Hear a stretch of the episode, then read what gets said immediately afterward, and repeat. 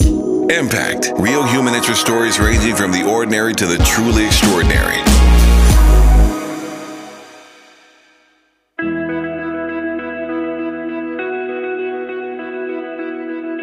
Hello, this is Fatima Hussein, and you're listening to Impact, the program which introduces you to extraordinary human interest stories from around Canada. Today, we bring you the story of Felix, a Ghanaian who's breaking racial and cultural barriers in Toronto through his love for Afrobeat. His accolades are many, and so are his struggles. But Felix is determined to bring a change, mainly through his love for music. In this episode, Felix shares what it was like back home in Ghana, immigrating to Canada, his love for music, and trying to find what he calls his African dream here in Canada.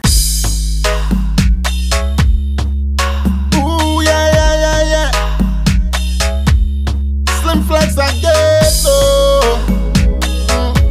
With P on the P on the. Yeah, I saw saw this fine, lady.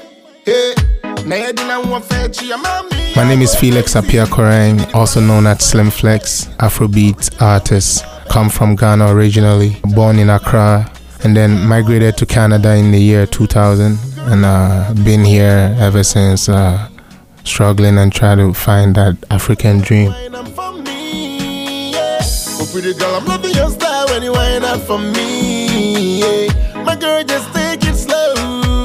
Girl, take it slow.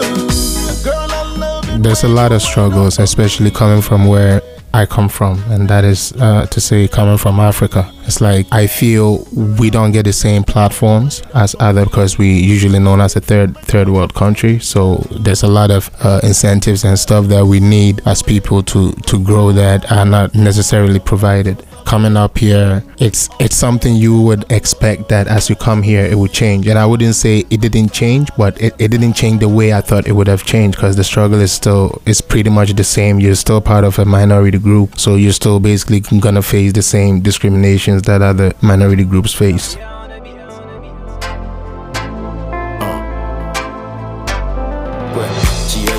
family struggles are things that that are bound to happen in life. It's usually how how it's solved that that like really matters. And with me like my struggles really started because i kind of didn't grow up with my two parents in the house basically. So i had to be raised by basically my grandmom for most of my life. I thought that was my mom basically right? So um you now being bounced from one family to the other it's it's like uh, okay today you with this auntie the next day you with this uncle the next day you're living with this family person. So you're not really getting a straightforward path to life. Your life is being served to you in shorts and that alone uh, affects your development as a young person coming up. Also, coming up here, even with my dad, when I decided to actually do music, you know, that fatherly pressure was there because he felt he brought me to Canada to maybe become a medical doctor or something, and then I choose to do music. So, if that's what I choose, then he ain't gonna have my support, and that also stunts your growth as a young artist trying to come up.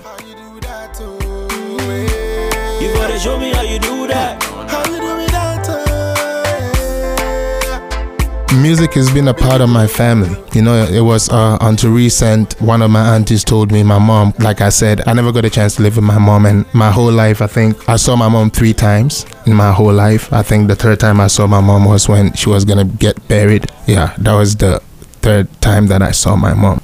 Smile, make I take your photo. Cause when you smile, girl, I swear you they give me the mojo. I go be cameraman anytime that you want to. Cause when you pose, girl, I swear you they blow up my mind. Eh. Girl, only you, only you, girl, only you, only you, girl, now you, hey, only you, only you, girl, only you, only you, girl, now you, yeah.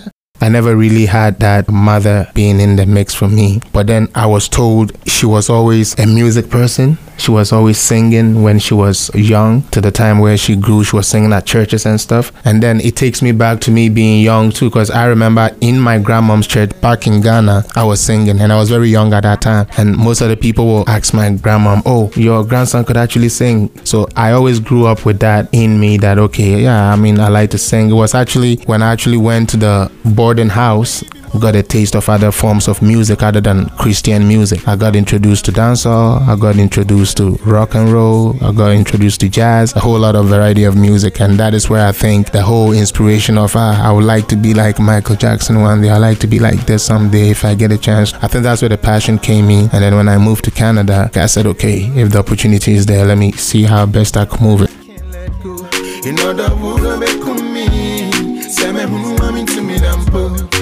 My desire. For your love, I. I mean, talking about shift from Ghana to Canada, it's it's a big shift, but somewhat not because um, I kind of also had a little education back home, so I could read and write pretty much. So that kind of helped that part of my aspect coming to Canada. But as to getting into the whole Canadian liberty or the Canadian life, to see how Canadians behave, how I'm supposed to act as a Canadian, and or to be with Canadians and all of that wasn't easy, you know, because first of all, coming from Africa, you know, the accent number one is a problem.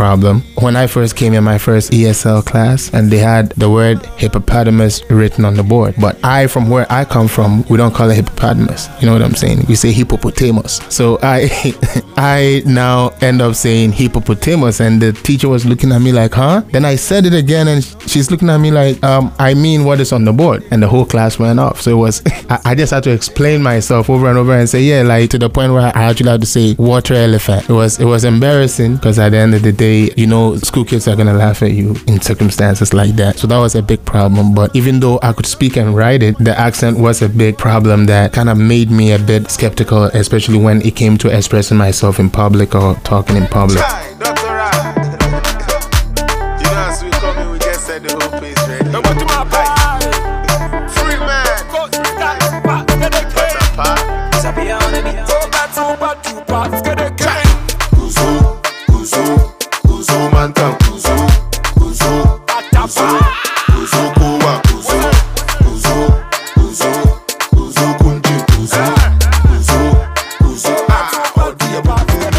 of all, you coming from Africa, and African music at that time wasn't that popular. Afrobeat wasn't popular anywhere in Canada when I came, let's say 18 years ago. As much as I had the desire to do it, even most of my friends who were actually my friends, also from Ghana, would actually tell me that, bro, this thing is not going nowhere. If you want to do it, you got to be doing songs like Drake's, you got to be doing songs like those kind of people if you want to be out there. But if you want to stick to the African thing, then I mean, that's not the place for you. It's not going to work. To, to some effect, it nearly came to that level. But like I said, things started opening because we we challenged ourselves to project this African agenda of African culture, African music, the awareness of the African person in North America to the forefront. And I'm glad that I played or I'm still playing a role in trying to get that African message out there that hey, we also part of the Canadian force and so our culture and our music should be consumed and accepted as it is.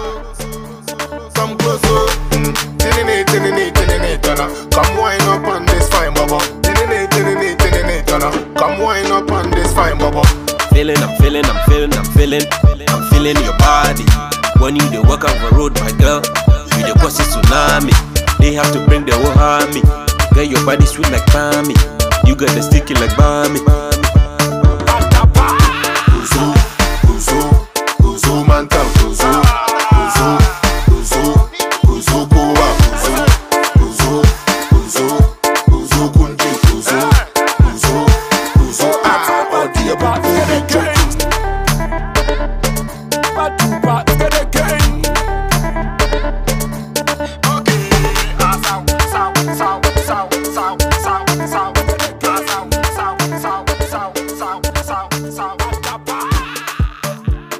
went to Thistletown Collegiate. I came here, like I said, from 2000s. And at that time, even I thought, like, no, yeah, Africans were already all over the place. And at that time, we were doing things already. I never lived in a tree. Never, ever in my life lived in a tree. As bad as it might have been, I was always good. I had a chance to go to school. So for, for someone who couldn't even pass calculus, no, not even calculus, grade 10 at that time, the, you know, the advanced math, someone that couldn't pass that comes to you and tells you that, oh, so I heard African live on trees. First, it didn't hit me, but it was later on. I'm like, so what? Like people really have that mentality? Like who who could live on trees? It's offensive, but this is what they know. This is what they've been told from when they were young. That these people, this is what they are. So so when when she's growing up, she's expecting to see an African with bushy face, looking like, excuse me to say, gorilla, coming from the bush. That is how African is supposed to look. But she's seen me. I wasn't that type, cleaned up like I look. I'm proud of my skin. I'm proud of how I look. I'm proud of my curly hair that I didn't have to use nothing for. So I just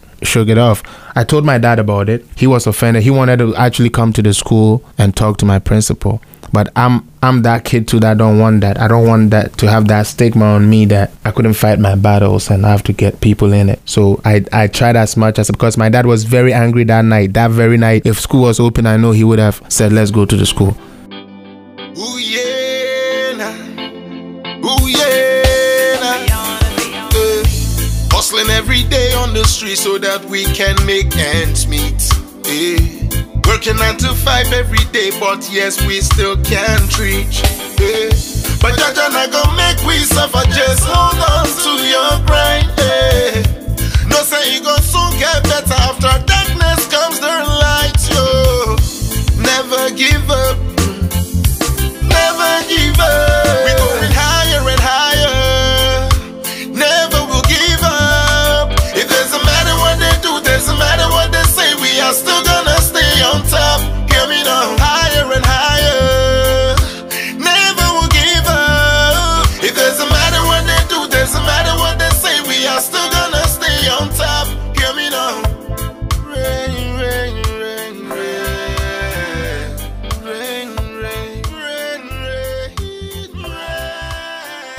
end of the day, it's not what they said that determines what an Africa person is. Because for some of them that have had a chance to go to Africa, when you go there and you see the houses that we put up, you see the architecture, you see the cars that are being used down there, it's not what they try to, excuse me to say, try to show on World Vision. I'm not trying to say everywhere in Africa is good. I'm not saying there's peace everywhere. The same way in Canada. Canada is a top world or top class country, right? But we still have people that live in poverty down here, right? India has so much technicians, so much uh, elite people, but there are people in India that are still facing poverty. You go to Russia, there are people. Go to the States. Go just go to the United States. There are more people living in poverty than even in Canada, in the States.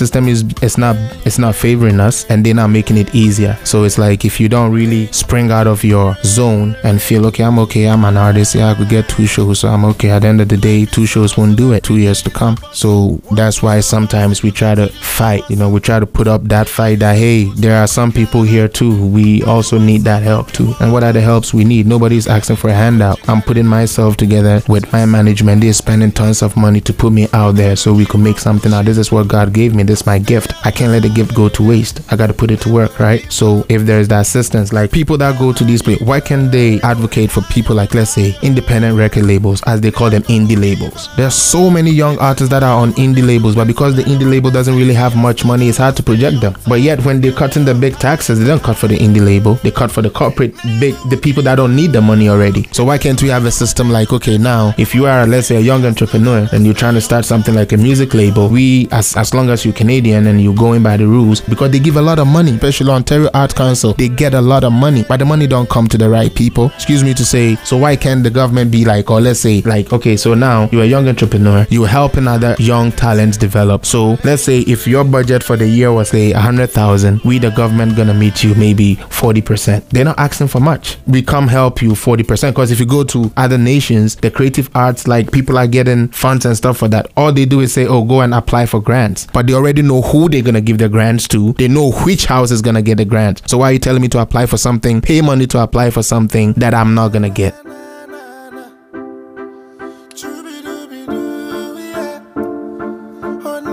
Yes, I have self-financed in the past. It's not easy. Like I told you earlier on, we're still struggling. Like there's still chances that we hoping to get like grants and whatever we apply and stuff, and sometimes they don't find you. Like for instance, I submitted my album to the world music category at Junos, but when you look at it, the people that they nominate for Junos and stuff, it's, it's basically people that are not of African descent, and it's world music. You're talking about world music, and you're still giving it to a jazz a jazz artist. That is not right because jazz have their category. So why do you then, because that person probably have a one song that is popular in that field, you take it and give it to that person. The African person work is not being appreciated. I was expecting, if nothing at all, to see an album coming from an African descent being, even if not to win, being nominated. It's world music. It can't always come from East Asia and Europe, and those are the people that get it, like South America, Latinas, and they get it. Forgetting that they have their category too. They have the Latin category, and they still nominate them for world music. So at the end of the day, where is African man gonna fit his music? Platform is still not there.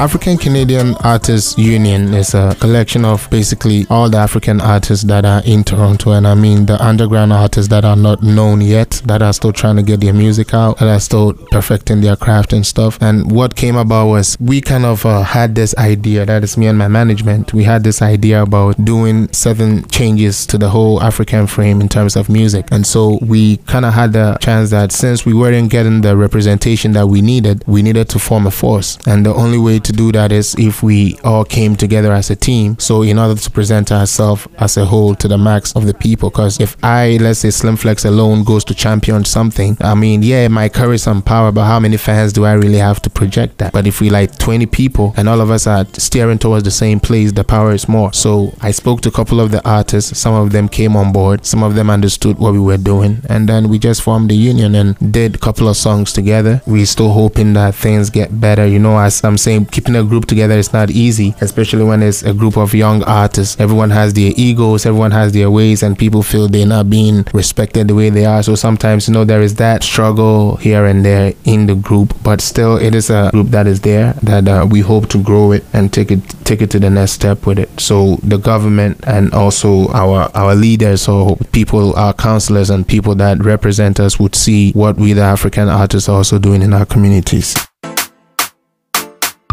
sometimes you just don't want to get too political, but then it's it's kind of frustrating as a young artist coming up or as an artist coming up trying to showcase where you come from because we always say Canada is a multinational, multicultural country. So why do we then give some people the privilege to showcase themselves and the other people not a chance to do that? This is something that baffles my mind and it's all because of how the system is being made. And like I said earlier on, even let's go to Junos. You know, we have all these categories being created and the only one category that the African man could have been in there is being taken over by because they said world music. So why can't we have let's say African music or African song of the year or let's say Afrobeat song of the year or Afrobeat album of the year? Why can't we create that? That only opens the, the I'm like the net wider to catch as much as we can. So I think that got to change and also the fact that I got to change myself totally to be accepted. I don't really understand that. I still haven't been able to find answers to because you want me to accept you as you are. I've accepted to be with you as you are. But you said for you to be with me, you got to change yourself to be me. I mean, that's a contradiction. And that doesn't help the cause. It doesn't help nobody. They try to suppress us that, like I said, like the visible minorities like us, you know, coming from Africa, people that really don't have much voices. On the tune and no clown no come round. Any system of the sound we and we not claim nothing if we are not the owner Who can find Sometimes you can't dress up. You could dress up things, but sometimes it's better said when you do it in the raw state. So this is this is my true self. He got it done. He got it done, and he won't quit.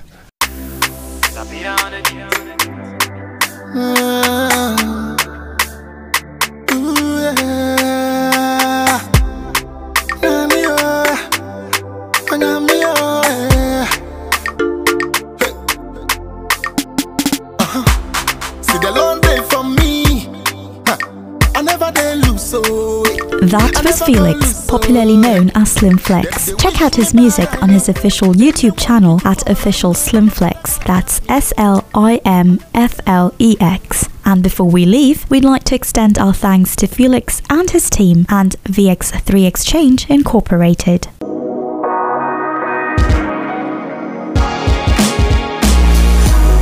Impact is a production of VX3 Exchange, featuring the stories of extraordinary people, sharing their stories again and again at VX3Exchange.com or our social platforms at VX3 Exchange.